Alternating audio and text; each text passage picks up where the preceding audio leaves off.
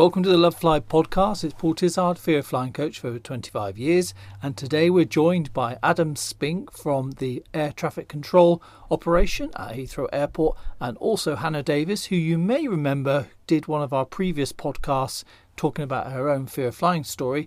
And Hannah is here because I thought she would have lots of great questions from your perspective as a nervous flyer. Plus, we have a ton of questions that we've been given that we posted in our Facebook group. So we're going to make sure we get through all of those today. So welcome, Adam.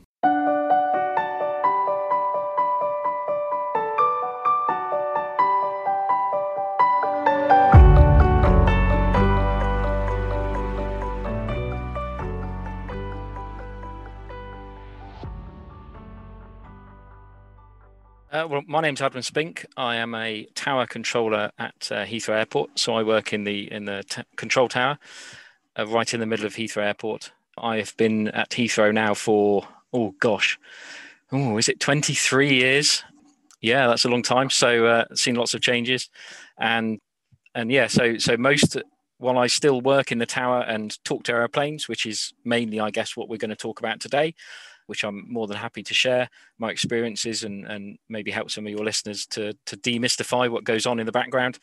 I also work in our operations department, so I'm half operational, half office based. Um, so I attend lots of meetings with airlines and airport representatives and work on new bits of equipment for our controllers and, and new new ATC procedures.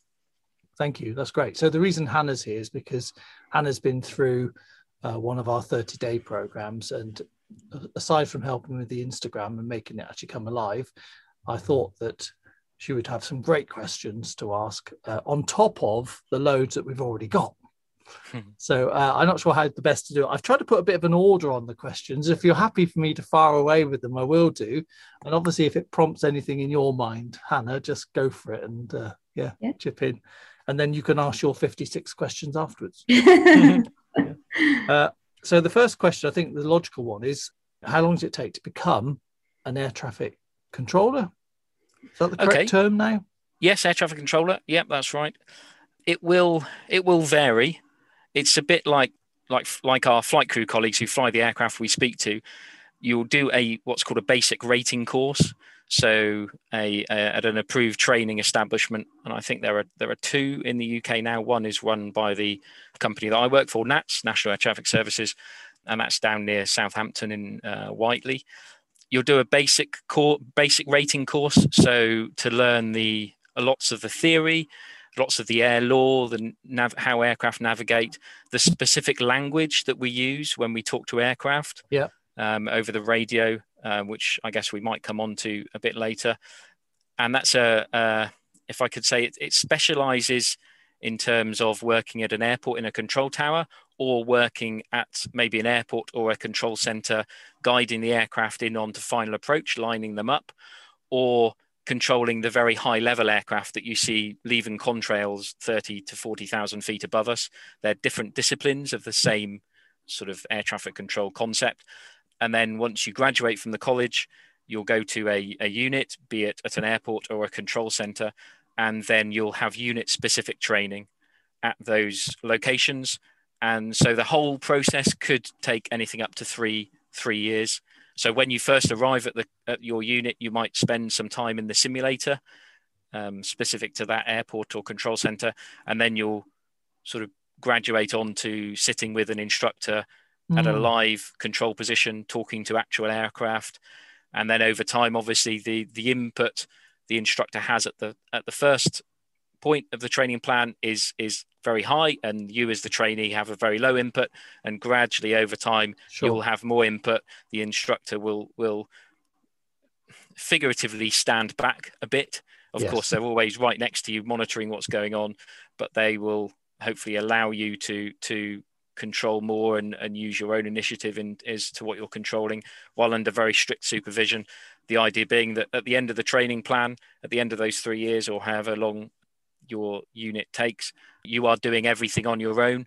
And then the Civil Aviation Authority come in to witness a, a final examination and ask you a lot of questions uh, mm. to, to check that you understand not just that you can do the job, but you understand the theory behind it. Yes. Um, and then you're signed off, and that's what we call validate. You you have validated your license, and you you move from having a student license to a uh, to a full air traffic control license, and you can then walk upstairs to the ops room and plug in on your own without anybody sat next to you monitoring you. Uh, okay, thank you. That's br- so. There, there are definitely some similarities in terms Hmm. of the duration and stuff. So, do you have to have a pilot's license before you do what you do? Oh no, not at all. No, there's um, the selection process, which which we might come on to later, is geared to selecting candidates with certain skills and abilities, or certainly do, do the, it now. Tell us about it now, okay, Adam. so- so- so the um, as as maybe we can understand maybe from popular media, the idea of air traffic control is that it's very stressful. It's not really because we try and recruit people who don't find it stressful. I mean that's that's the headline. The slightly longer answer is that the selection process is, is designed to test the candidates to or the applicants to make sure they can make decisions and problem solve when they're Mm. under pressure when they feel under pressure themselves. So it's quite a it's quite a stressful selection process i will definitely say that. The idea is at the end of it you have a pool of people who have that ability to make critical decisions under pressure um, and to make the right ones as well. Then you know the, the the training is very intense and highly pressurized but it's all geared to equipping you with the skills to allow you to control 20 30 aircraft at a time on the airport or in in the air and not feel under stress so wow. so yeah it's a it's a very involved selection procedure Mm. moving on to the training program I, I was very fortunate to go to, uh, is it Swanwick? yes yeah, yes and uh, spend some time there. Which just, and I, I would say that there's there doesn't feel there's any stress. no, And. Do you One- still one- use the wooden blocks as the backup for the aircraft? So yeah what you're referring to there is is what we would call a strip traditionally and, and it still goes on at, at some locations around the country and around the world is each aircraft is represented by a literally a paper strip that's that's maybe six inches long and an inch and an inch wide and they're put into certain colored holders. They might be wooden or they're plastic. And and that that system was developed back in the 1940s really and basically anything that you would tell the aircraft you would write down on its strip Mm. and anything the aircraft told you you would write down on the strip and you would move the strip around in a in a board in front of you whether it's geographically or or some method of arranging the data in front of you so that that was an aide-memoire as to where the aircraft were or what you were told the aircraft to do. Now most of the locations around the country now certainly the, the control centers and the major airports have gone to an electronic version of that. So it's it's touch screens and the aircraft are still literally represented by a a graphical representation of a strip Mm. um, but obviously with it all electronic you can do a lot more in the background in terms of data Yes. and transferring control of aircraft without having to talk to the other controller that you're passing the aircraft onto yeah so so actually to, to answer the, your original question no you don't need a pilot's license to to be an air traffic controller the selection and the training process assumes zero knowledge Very and good. I'd- I, I would consider myself a bit of an av geek and You're among uh, friends. so, it's all right. so so so I love aeroplanes and aviation, and I grew up watching, you know, looking through the airport fence at Plymouth Airport, which is sadly closed now, but but and going to air shows, and I still go to air shows now. But some of my colleagues on my training course had zero knowledge of aviation, just literally what they picked up in the previous six months during the selection process. The training provides you with the skills to do it. There's no requirement to have a any sort of qualification in aviation or, or background in aviation. Yeah, so it's pretty. So yeah, so it sounds like you have certain attributes and and and a desire to, to want thing. to do it. Yes, yeah, yes. understood. So can I ask you some really random questions then? Because Mhm. I've been thrown a bunch of them, and they don't. I've tried to put an order on it, but I'm not sure it's going to work. So here we go. Have you ever nearly lost the plot on a stressful shift? Well, going back nice to my and easy. answer Go with before, a nice easy one there. Yeah. going back to my answer before, no, that you know the training equips you so well, and we're very very much like the uh, the airlines and the flight crew side of thing. what we call TRM, team resource management, what the flight crew would maybe call CRM crew or cockpit resource management. Mm. It's incredibly key to having a team of people working to the same outcome and we're all monitoring each other when we're controlling so so on a in a normal time so pre-covid in Heathrow Tower there might be six or seven controllers working within yes. quite a short you know floor space a small floor space so we can all pick up a bit of what each other is going, what uh, each other is talking about and controlling, and whether the person over in that position is getting a bit busier. So you might arrange your traffic or set up something that helps them to reduce their workload. So so we're all looking out for each other, you know, and and monitoring each other's workload, and you know the the training and the skills mean that that's not really a, a, a problem. Okay, Great. So some of these questions are going to come weird because you're probably yeah, sort no, of answering. No so how do you unwind?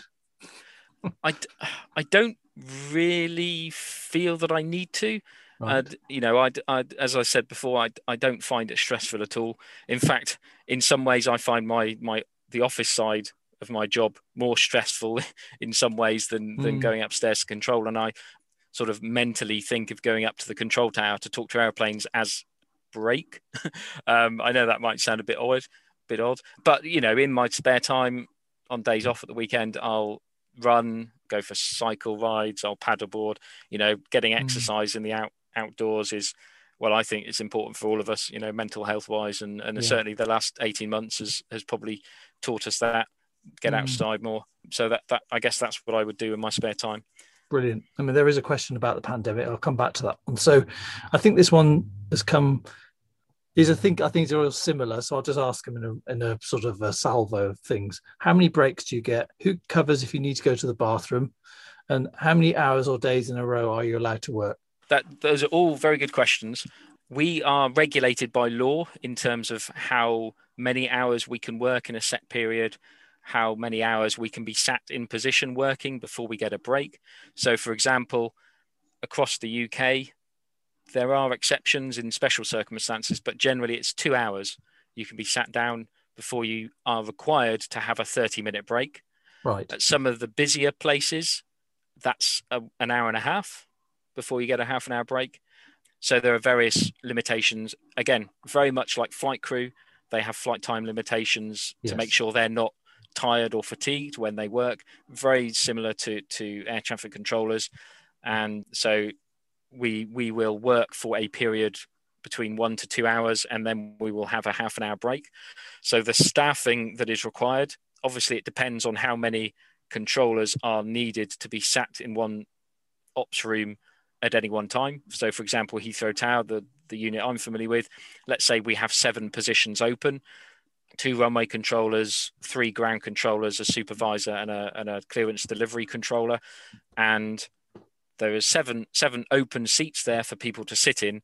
So we would probably have 11 or 12 controllers on the shift to provide that rolling right. break scheme. And one of the supervisors most important task is to make sure everybody has a break at the appropriate time.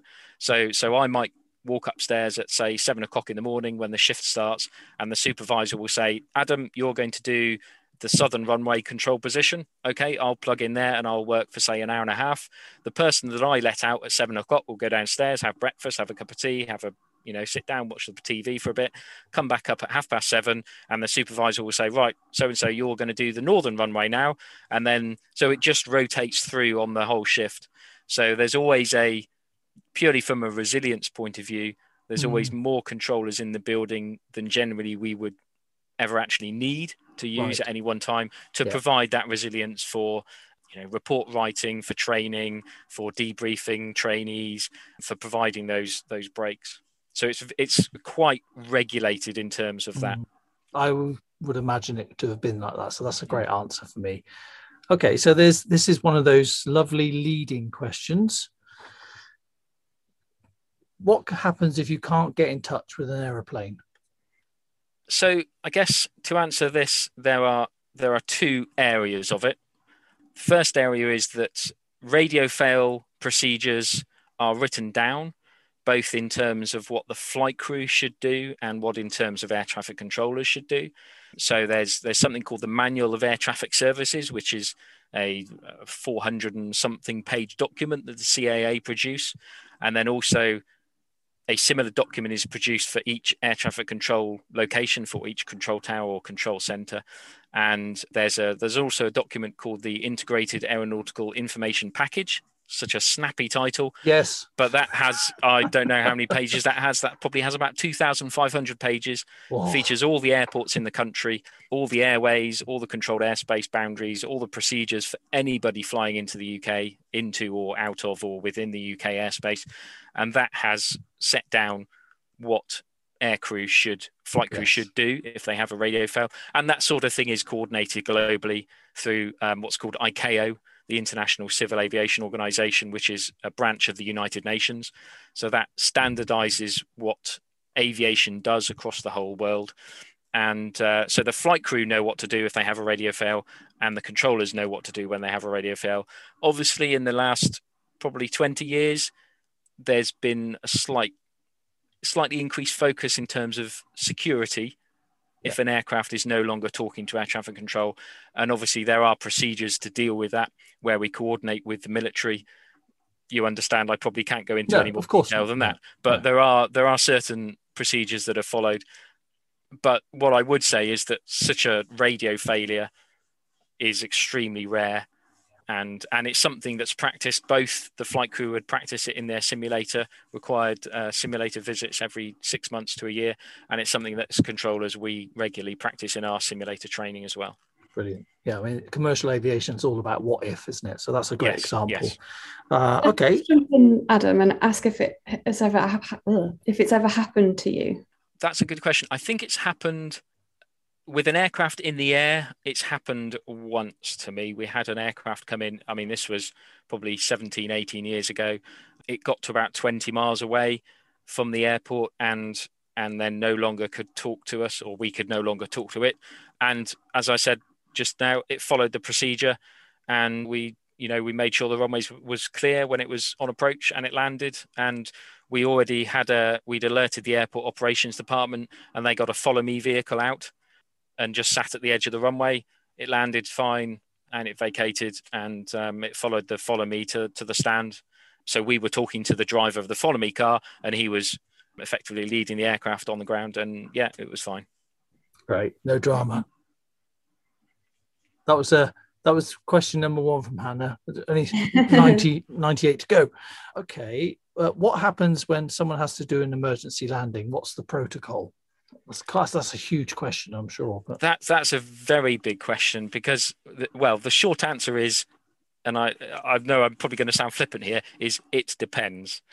It could be a what I would call a very benign emergency in terms of there's nothing affecting the aircraft, but it's a very sick passenger. Mm. In which case we would give it, you know, immediate priority for landing and alert the ambulance service and maybe alert the airline if it's a if it's a late notice call that that they need to have some sort of welfare you know provided to to the passenger when when they uh, get off the aircraft. But in terms of aviation safety there's not much impact for that. We just give it a bit of priority over any other aircraft that are that are coming in at the same time. If an aircraft has has a has a problem thankfully, you know, modern airliners are so reliable and their systems are so duplicated across the aircraft. So, so for example, a hydraulic failure, which 30, 40 years ago might have meant a big emergency response and no flaps to slow the aircraft down on approach, maybe no brakes on the wheels, and they might have had to evacuate on the runway because of the risk of fire. Nowadays, on modern commercial airliners, they have four ind- fully redundant and independent hydraulic systems. They can have one of them fail. They've still got three. It's the pilot doesn't really even notice. They tell yeah. us, "Oh, we've had a hydraulic failure," and because we are ultra cautious about these things, our proce- procedures still say our one hydraulic failure, it is still an emergency. So we have to alert the fire service, the yeah. airfield ops department, the ambulance service, and we get everything lined up ready. And even to the extent of having maybe fire engines out by the runway. But the aircraft lands, vacates, and parks, and the pilots don't even notice anything different. It's just one light has gone red in the cockpit.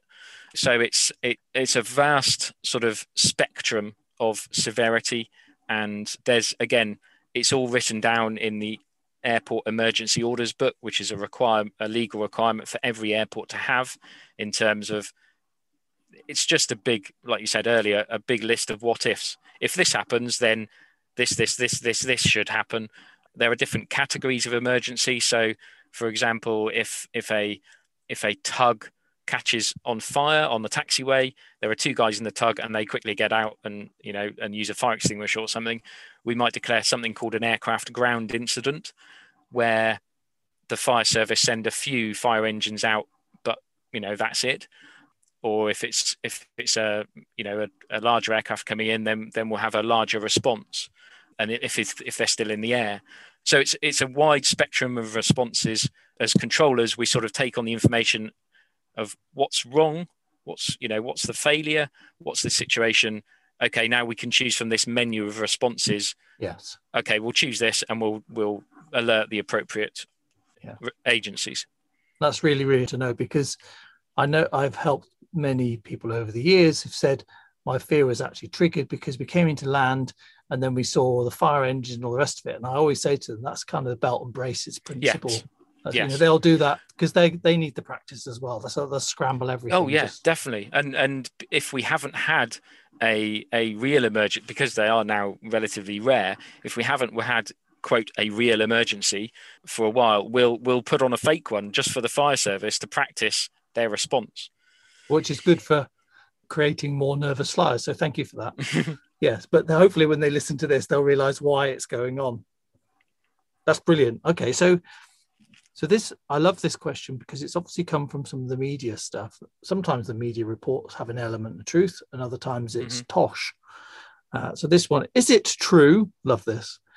Traffic controllers are out of practice since traffic was so much lower during the pandemic.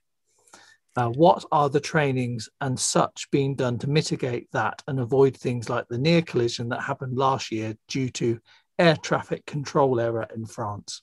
So yes, obviously we've all noticed a dramatic decrease in in air traffic over the past 18 months. Although obviously you know it's it's picking up now, which is which is good. But in terms of so we've always, as you said earlier, we're always thinking of the what if. We're always thinking of being ultra cautious and having safety as our you know our top priority so we're always thinking about what's going to happen next and what is the main risk or the main risks to the operation? One of those is air traffic controllers potentially not controlling busy traffic levels as much as they did before covid. So what we've done we've you know and this this is true all across the country and and you know i would sort of hope and assume it's it's true across most of the world is that controllers will be and certainly i have had more refresher training more regular refresher training more uh, refresher training more often and that could be in the form of a classroom discussion or it could be in the form of more regular checks with my examiner who is responsible for for my competency, as we call it. So, so when you validate, you first qualify as a controller. Yep, that's great. You, you you can control on your own, but there is also a more senior colleague called an examiner who will be writing reports on your controlling standard throughout your career. Mm. And and so we've been sitting examiners with their their charges, as we call it, the the controllers they're responsible for, more often and writing more regular reports. And we've been also had our ATC simulator running with busy traffic levels, which we're not seeing in real life yet. Uh, obviously, we hope we will soon. So we know it's it's a safety issue, there are lots of mechanisms in place to to stop it becoming a a an actual safety issue. So so the controllers are being you know more te- tested more regularly, trained more regularly, while we have this sort of downtime, as it were, or slump in, in traffic levels, because it you know it, skills do mm. fade, especially at the at the more complex and busy units that that can see those really busy hours. So so yes, it's you know it's something we're all cognizant of and we're all working towards you know making sure it's not a problem. That's great. So uh, my next question is almost the opposite to that. So that's that's a great answer. how has air traffic control kept pace with increased passenger and plane throughput? So, um, the question I'd add to that is that when it's busy, what's this how do you enforce the separation, the safety margins? You know, you know, there's so much. This is a question I've had thousands of times. That, you know, when they someone watches like Heathrow, for example, yeah. you see them shooting off every three minutes or whatever it is. Mm. How's that safe? So it's a little bit around that, and then perhaps you could elaborate on the the separation that they have once they're up there and the routes and stuff. Yeah, sure. So so again, it's it's very regulated. So the Civil Aviation Authority have their own air traffic control inspectors effectively, and any change to a to a, a technique or practice or procedure has to be agreed in advance with the CAA.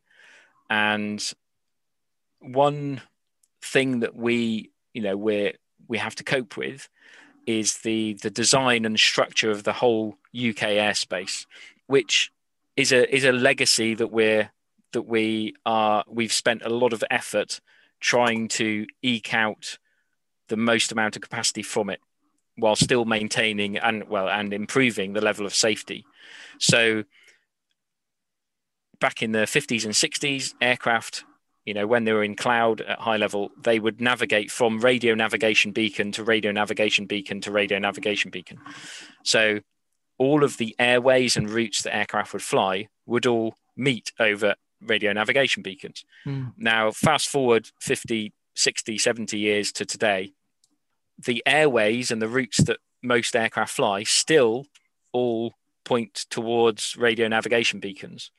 Whereas the, the aircraft that are flying on those routes don't use radio navigation beacons anymore. They use satellite based and yes. inertial navigation systems. Now, they're always there as a backup. And yes, the aircraft can receive the signals from those beacons, but in reality, they're not really required anymore. The issue that this sort of gives to air traffic controllers, you know, as a whole, is that aircraft need to be diverted from their planned route that goes from ABC because all the aircraft are going to A, all the aircraft are going to B, all the aircraft are going to C at various levels. So they're all it's all safely separated by a thousand feet vertically. But that means if an aircraft is descending and they're sort of going to be in conflict in the future with an aircraft that's climbing on, on a crossing route, the controller needs to take action to stop that mm. or to, to enable those aircraft to keep climbing and or descending. So the, the controller will turn one aircraft left by 10 degrees, the other aircraft right by 10 degrees, or stop one of the aircraft off so it, it crosses a thousand feet below and maybe some of your listeners might have noticed this you know when they're flying and they're looking out the window of a passenger aircraft they might see another aircraft coming what seems quite close overhead or just beneath the aircraft. So those will always be a thousand feet apart and that's the required minimum vertical separation. So that's completely safe. And there are buffers built into that thousand feet as well in terms of altimeter you know variation. The controller is having to make these constant alterations and tweaks of aircraft courses. Turn left 10 degrees turn right 10 degrees stop climb climb now descend now stop descent. So that creates a high level of workload for those controllers. Yes. now if we could redesign the whole of the uk airspace to take advantage of satellite navigation technology we could have multiple side by side routes rather than just having one that goes ABC. We could have one that goes ABC, one that goes ABC, but is a mile north of the what the other mm. one, and then two miles north, three miles north, four miles north. Mm. So we could spread out the traffic over a wider area and they would all be separated so they could keep climbing. And yes. it's not just a capacity issue in terms of the number of aircraft, it's an environmental issue as well, because aircraft are far more efficient in terms of noise and emissions if they once they take off if they just keep climbing all the way to their cruise cruise altitude. Or once they are at the cruise altitude and starting to come into land what they reach what we call the top of descent. So where they've initially start descending if they then kept descending all the way down effectively just to the runway rather than having to keep stopping off every few thousand feet because there's an aircraft crossing underneath. Yes. So it's far more efficient, far less emissions are, are created, far less fuel is burnt, far less CO2 is created. Mm. So it's all those sort of considerations that, that are going into to a project that's going on at the moment to redesign all of the airspace over over the UK effectively to take advantage of this new technology that aircraft have. Yeah, so it sounds so. The main message there that a lot of people find reassuring is this thousand feet separation, yes. which is a heck of a yeah. lot, isn't it? So that so there are yeah the the the separation standards a thousand feet above or below an aircraft, and depending on the location of the aircraft, it's either three miles or five miles laterally. So if, yeah. if two aircraft are within a thousand feet of each other vertically, they need to be three or five miles apart laterally as well. Yeah. Which which is fantastic to hear. Thank you. That's that's brilliant. Are there any countries, Adam, that have already designed their airspace like that, that have sort of like set the standard or that's a good question. There are there are some countries who are who are doing it at the at the moment. There's there's something called Next Gen in the in the United States. They're sort of the FAA, which is the the the US equivalent, both of of the air traffic control provider and the CAA. They're sort of one entity in in the US. They're they're doing something called Next Gen, which is very similar, and and it's being worked on across the world in, in at various points. The one of the problems is it takes so long in terms of time to coordinate all of the different parties that have a say in what the airspace should look like. Um, obviously, all the airports have a say, all the airspace users, airlines, the military have a say, and obviously, residents who will be living underneath um, the aircraft have a say. It takes a lot of will and effort and time to make sure everybody's felt that they've had the adequate say and and and come up with a design. So yes, it is going on. The other the other thing is that the technology has in the last 20 years has leaped ahead very very quickly with the advent of GPS and other satellite navigation systems. It's it's something where the the technology is there, but the the rest of the aviation world, because again, it's so safety conscious, it's so cautious, it needs a lot of testing, a lot of simulation, a lot of modeling, a lot of research before it goes into live operation. So it's always a slow process. Mm, that's great, great one. Which which can be frustrating for the end user, but is a good thing because it's safe. That's how yes. we make sure it's safe by constantly yes. testing it against your assumptions and saying, is this really the right thing to do? Is this really safe? Yes, it is. Okay, well, now we'll introduce it. Yeah. yeah. That's that's reasonable, isn't it? Does that answer that one for you, Hannah? Yes, thank you. keep, keep them coming. That was a good one. Okay, so what about over the sea? So are, are you ever are there sort of like black spots where there's no contact or anything like that that people that's the question we often get. Well, how does it yeah, work well, with the overlap? That's actually that's actually a very good sort of lead on from the last question because in answer to Hannah, probably the, the most advanced airspace design out there is over the North Atlantic Ocean because there are far fewer or, or the, the airspace users are far fewer in number it's mainly just the, the main airlines that fly from North America to Europe. Obviously, there are no countries underneath the airspace that, that might then have their own say in terms of airspace design. And it's and it's literally maybe three or four countries who divide up the North Atlantic Ocean in terms of control of responsibility. So the UK has has responsibility effectively halfway out across to the to mid mid Atlantic Ocean and almost up to sort of just a bit south of Iceland and uh, Canada, and then the US and Portugal. So, so that obviously there is a, a far different infrastructure in terms of airspace as well over the ocean. There are no radar stations. There are no radio navigation beacons. Mm. So aircraft have always been navigating themselves across the ocean. What has happened in the last few years is that uh, a technology that's that's I'm going to use some jargon now Go and some it. abbreviations. so something called ADSB, which stands for Automatic Dependent Surveillance Broadcast. We aviation loves its its um, incongruous abbreviations. Of course, it yeah. doesn't really mean anything those words, but basically, it's the aircraft are receiving signals from GPS satellites. So the aircraft know where they are, and then they're transmitting that location to ground stations or satellites who then relay it back to ground stations. So in a in a short answer, it's it's the technology that you might see on flight radar or any of the plane tracking apps that you can get now on your phone. Mm. That's the technology that's that's being used in the back of those as well. But but this enables us to design oceanic airspace in a far more efficient way and far more reactive way than we would do over land with fixed routes. So the routes that aircraft fly over the North Atlantic change every day due to just based on purely the wind. So generally, northern hemisphere, North Atlantic, it's an eastbound because of the Gulf Stream and the jet stream.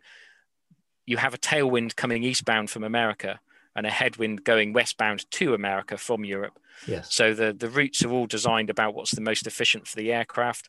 And even in the last few months, actually, we've we've started to to work without any routes whatsoever. There are no routes published across the North Atlantic now. So it's up to the aircraft itself to effectively choose its most efficient route across the Atlantic. And the controllers using it looks to them like a radar screen, but it's this ADSB technology where the aircraft are telling the, the ground stations where they are rather than the radar station sending out, you know, radio radiation bouncing off an aircraft and coming back being received Mm. like normal radar does. So so yeah, that's something that's happened in, literally in the last few months where where the aircraft are being allowed to choose their most efficient flight route and profile and climb profile. And then if ATC can accommodate that, given all the other aircraft are doing the same thing, then that's yeah, that's something. So that- I was going to we- ask that what's the Yeah. risk of that? Because it sounds like a quite a, a modern thing. Yeah it's a it's a very modern thing. I think yeah we and the and the canadians are, are sort of led led the world on this uh, the uk and canada nats and nav canada along with a company called Aireon, which is the the satellite based adsb sort of company that that we're working with. And it you know it's it, yeah it's the first in the world where this has been done. And but as i said all those same separation standards all those same requirements for the minimum distance between aircraft still apply and it still looks like a, radar screen to the controller so almost from a controller's point of view the piece of airspace they're controlling could be over london Yes. uh, but it or it could be the middle of the north atlantic it, it almost looks the same to them Brilliant. it just doesn't have the outline of the uk coastline on on their radar screen No, that's great. I mean, that's the sort of stuff that people need to. These are Mm. the sort of questions I get. I've got a couple of humdingers for you as well, but Mhm. I'll come back to those. Mhm. okay, so this is, I think this is a, a nice one and builds on what you're just talking about. So, with the increased automation of AI, do you think we'll ever see fully computerized ATC as we have seen with lighthouses? There you go, there's a random one. yeah. Um, well, certainly, you know, tool tools, what we call tool support to the controller, is increasing. Going back to to my answer about the airspace in terms of how we can increase the level of safety and keep up with air traffic growth as well. We've introduced various tools to help the controller. We haven't, you know, gone as far as AI operationally yet. There are lots hmm. of research projects going on we've got one in in Heathrow where we're using cameras where an AI is is effectively learning what an aircraft looks like when it's vacated the runway. So you know, in the future, we might be able in in low visibility procedures when it's really foggy and the controllers can't see out the window, and we rely on our ground radar systems. There might be something that that an AI could do in terms of just reassuring the controller that the aircraft has fully vacated the runway instead of having a, a radar blob that, that you probably have to allow an extra few seconds for to vacate the runway. You could have an instant indication. So we're, we're looking at you know we yeah we are looking at ai and there's been a recent sort of launch of a project with the turing institute in terms of how else ai could help air traffic control in the future. But that's very much research. As i said aviation atc is a very safety conscious profession and industry. Things are researched and developed for a long period before they're introduced. Things that have been introduced are it's not AI by any stretch of the imagination, but it's a controller support tools and things that allow the controllers to so that they're not taken up by mundane tasks or things that humans aren't very good at doing, such as monitoring things that can get very monotonous and then of course into if if they're monitoring a safety critical thing and then that happens, you need to be able to react instantly. Yes. So so things like monitoring systems and alarms. And so, for example, at Heathrow, we have a system that monitors the the final approach. So the last 10 miles from over London into Heathrow, or maybe from over Windsor coming into Heathrow from the other direction. If an aircraft gets a bit too low on approach, or a bit too high on approach, or a bit too left and a bit too right, an alarm will go off in the tower. So and far and that the the computer alarm will spot that far quicker than a human would because a human is also talking to airplanes looking out the window looking at other areas on their radar screen so they've got a lot of other tasks to do whereas this computer tool is purely just monitoring that and will tell the controller if there's a problem so it's it's it's automated systems like that that mm. take on the tasks that suit an automated system and not a human. So certainly we we use that. And and there is also something that was introduced about seven or eight years ago now into heathrow called time-based separation. So on approach into heathrow if you imagine when things were very very busy we'd have an aircraft landing every minute every minute and 10 seconds on average. And they were at the minimum distance apart that we could we could get them at those three miles apart the problem with that is that if then we had a 20 to 30 mile an hour headwind the aircraft would still come down the approach three miles apart but because they're now flying into a 30 mile an hour headwind they're flying slower over the ground rather than doing 150 miles an hour, they might be doing 120 miles an hour because of that headwind. Yes. So that slow that reduces the number of aircraft that can land per hour. I'd, I'd liken it to if you if you drive on the UK motorway network, you might come across stretches of motorways that have the chevrons on the on the ground on the lanes, and and the signs are saying keep two chevrons apart. You know that's very much the same. You know if aircraft are coming down two chevrons apart, but if you imagine if you're driving down the motorway at 70 miles an hour, two chevrons apart, then the motorway has a certain throughput. If you all reduced speed but still kept two chevrons apart, the throughput of the motorway would reduce yes. because you're you you know a, a, lower a reduced number of aircraft are passing the same or cars are passing the same point, the same chevron mm. per you know 10 minutes or an hour. So we actually now separate the aircraft on final approach in terms of time. So if there's a headwind, we actually put the aircraft slightly closer together in terms of distance, but because they're traveling slower, it's the same gap in terms yes. of time. Yeah. And conversely, if it's calm or there's a slight tailwind, we actually increase the distance to keep that time, that safety barrier, you know, constant. So, so that's something that came in eight or nine, uh, seven or eight years ago now at Heathrow, and, and again that was a world first. And there are various other airports now have have purchased this system Toronto and, and Amsterdam, I think, are two. And and again, that it didn't. It's something that didn't increase our capacity. It didn't allow more aircraft to fly in. But what it did do is it reduced delays due to headwinds. So on a on a normal day with maybe a five mile an hour wind at Heathrow, we would land, let's say, 42 aircraft in an hour. If the headwind then got up to 30 miles an hour, the next day, we would only land 37, 36. And over eight, nine, 10 hours, that's a lot of aircraft yeah, sure. landing slots that you've lost. Whereas with time-based separation, because we we flex the separation in terms of distance, but not in terms of time, the reduction would be from 42 to 40 maybe, or 42 to 41. So we've we've reduced oh, the number wow. of delays by half actually before COVID hit, we've reduced the number of delays into Heathrow due to wind by 50%. So that's a, that was a big. That's some thing, pretty but, pretty cool stuff, isn't it? Yeah, you're... yeah, it is. And and again, you know, I was working on that project for probably seven or eight years before it was introduced. So it goes through so much research and development, yeah. so much safety assurance. You know, it's not just something somebody has a great idea one day and then, oh, let's try this. Yeah, we'll go up to the tower and have a go it takes a long time to introduce uh, a, a, you know a new piece of, of equipment. Yeah, I think that's a very reassuring message, but it's true for all commercial aviation. Of course, yeah. yeah. yeah. Uh, okay, uh, that's, these are gr- these are great answers, by the way, and hopefully you're you're maintaining your calmness that we know you for now. Yes, I'm trying. I'm trying.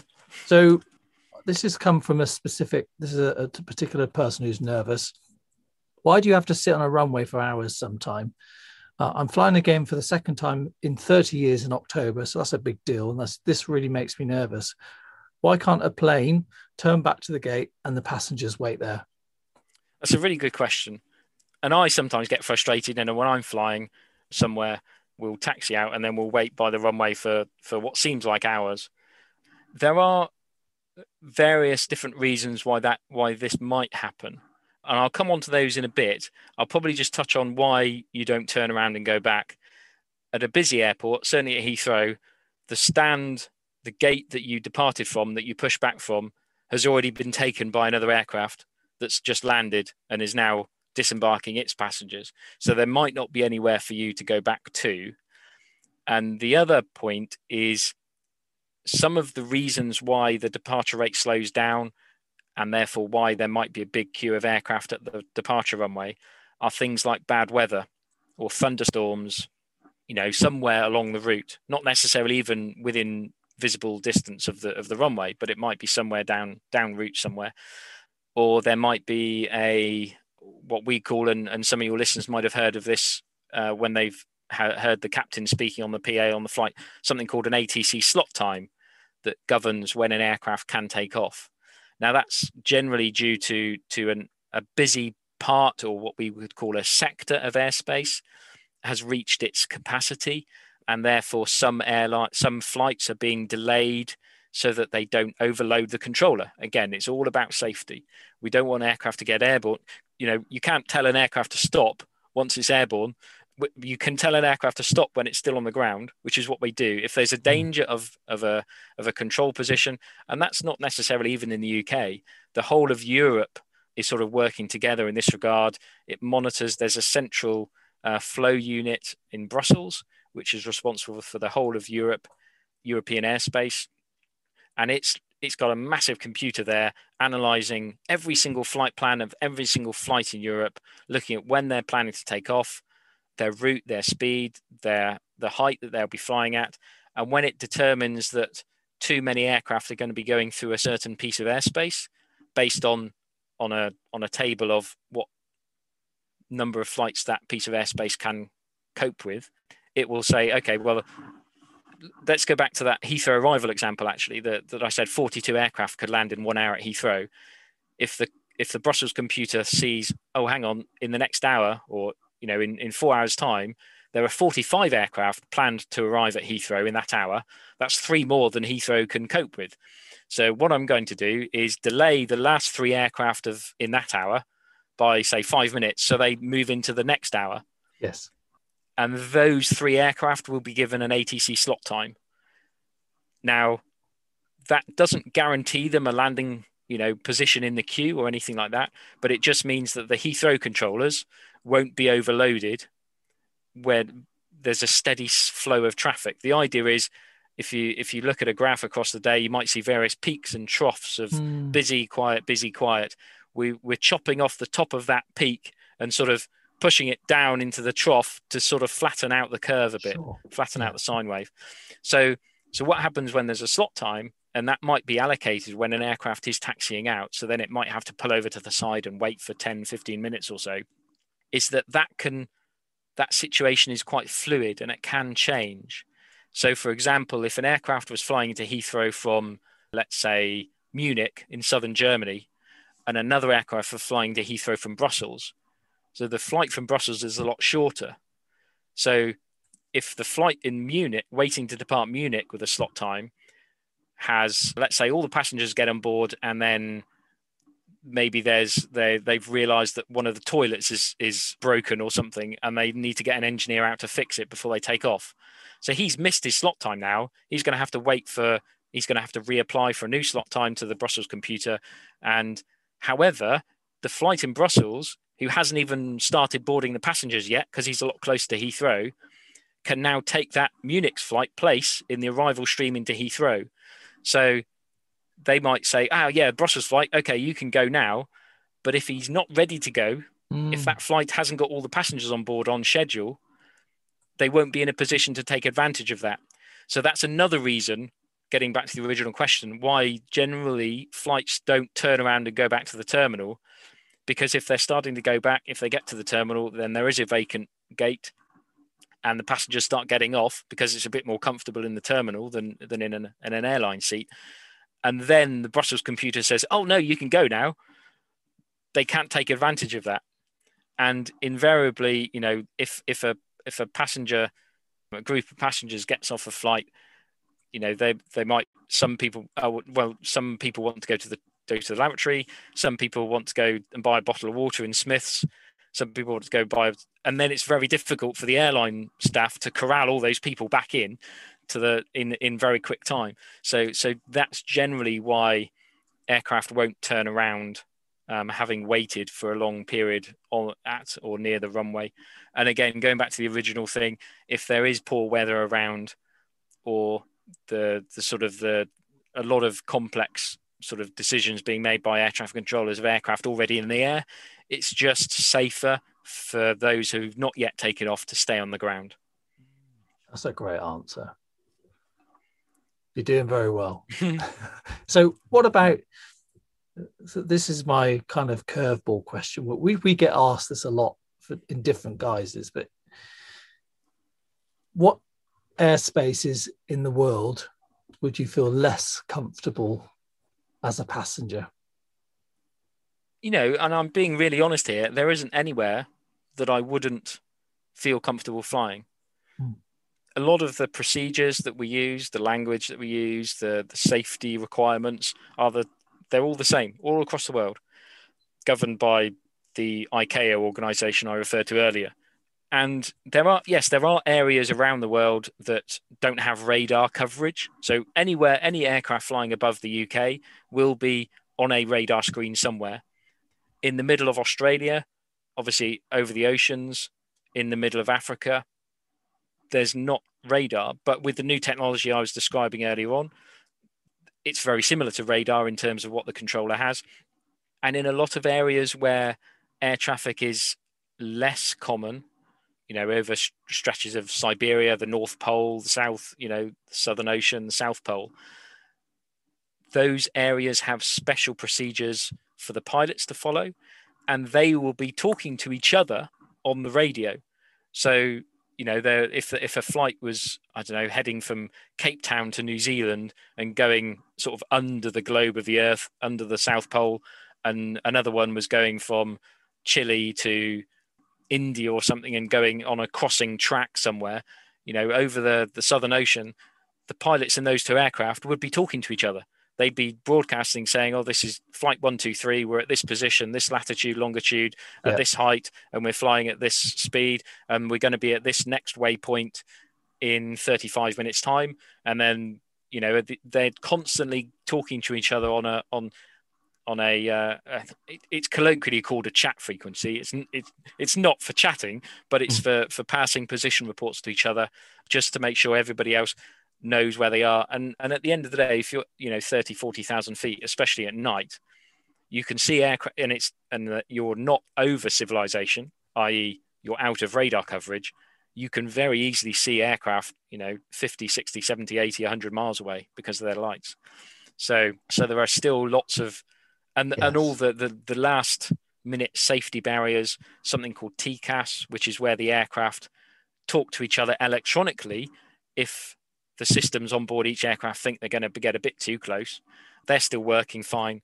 So, yeah, there is nowhere in the world that I would feel uncomfortable going on a flight.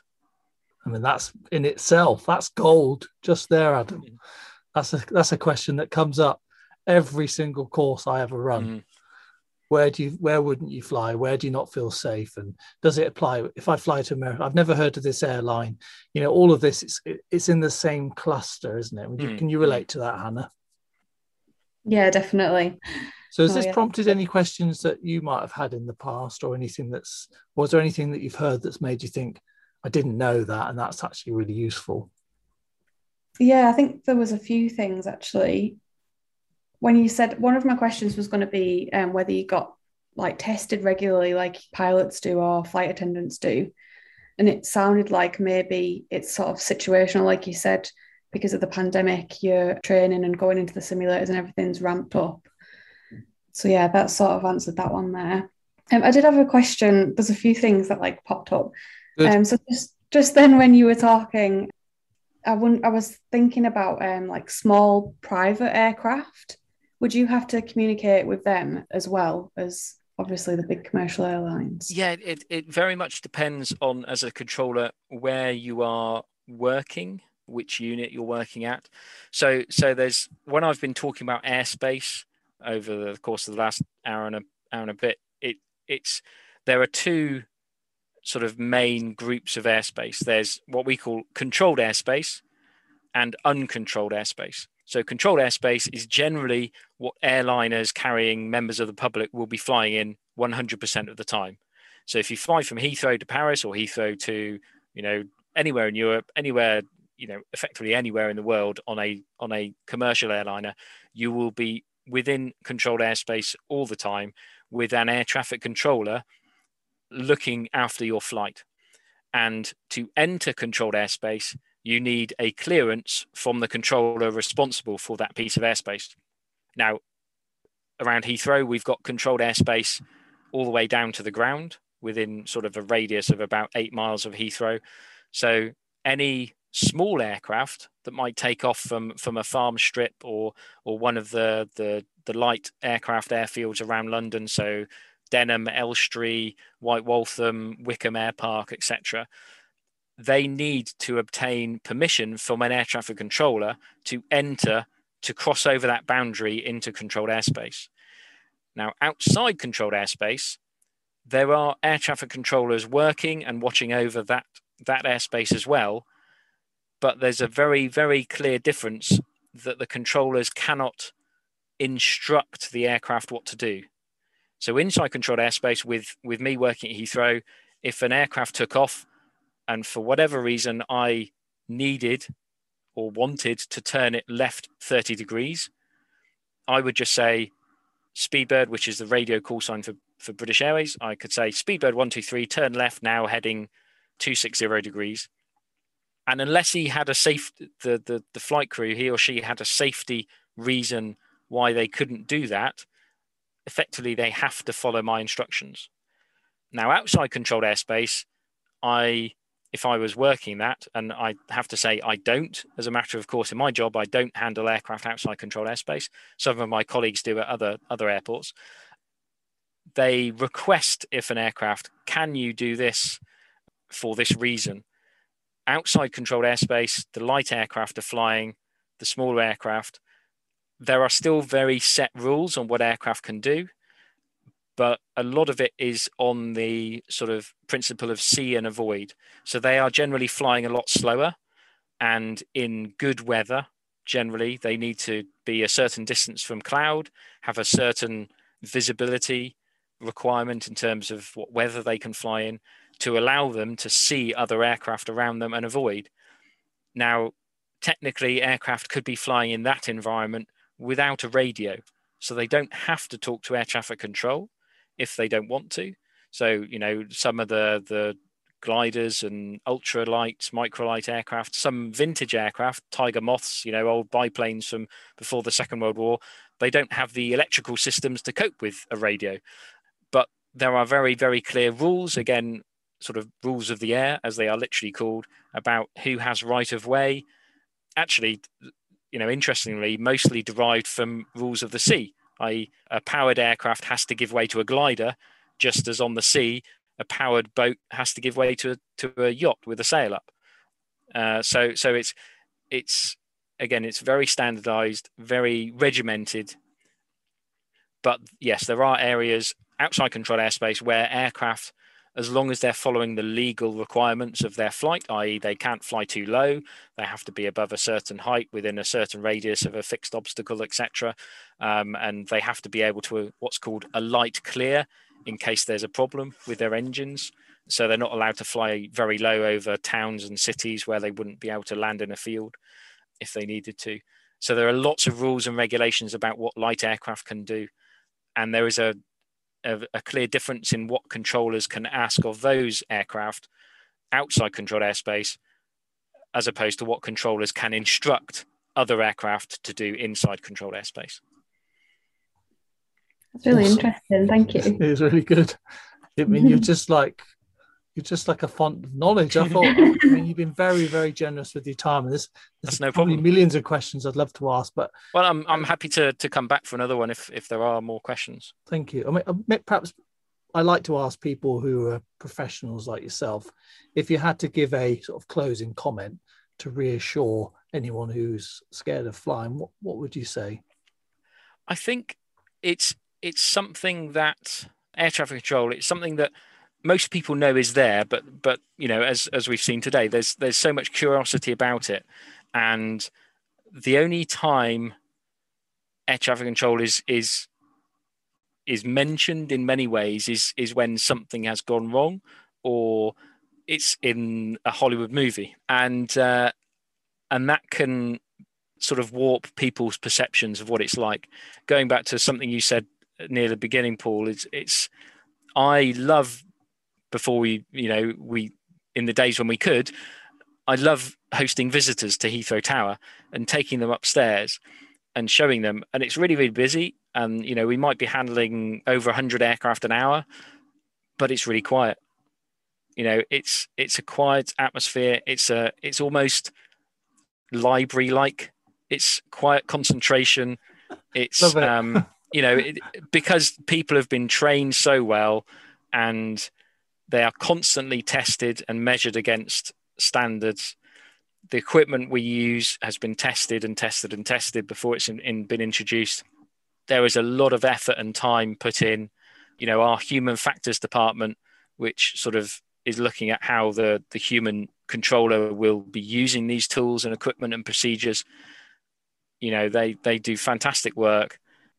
And and I think it's just it would be good to get across and hopefully maybe you know this has has done that to your listeners about how much how many people are working behind the scenes and how dedicated they are to get them where they want to go and in a way it's you know it's good that they don't really think about us because that means we're doing our job properly you know if if nobody really thinks about air traffic control then we've we've done our job at the end of the day That's awesome. like Adam, what can I say? That was just just brilliant. Really, really helpful. How was that for you, Hannah? Was that useful? Yeah, definitely amazing. Thank you for having me on to listen in. Well, you're you're representing the whole of the fear of flying community here, so it's a big responsibility. And Adam, that was just brilliant. There were some really lovely pieces there, which I know are going to help uh, No a lot of fears for people. So thank you again. no problem really enjoyed it thank you for asking me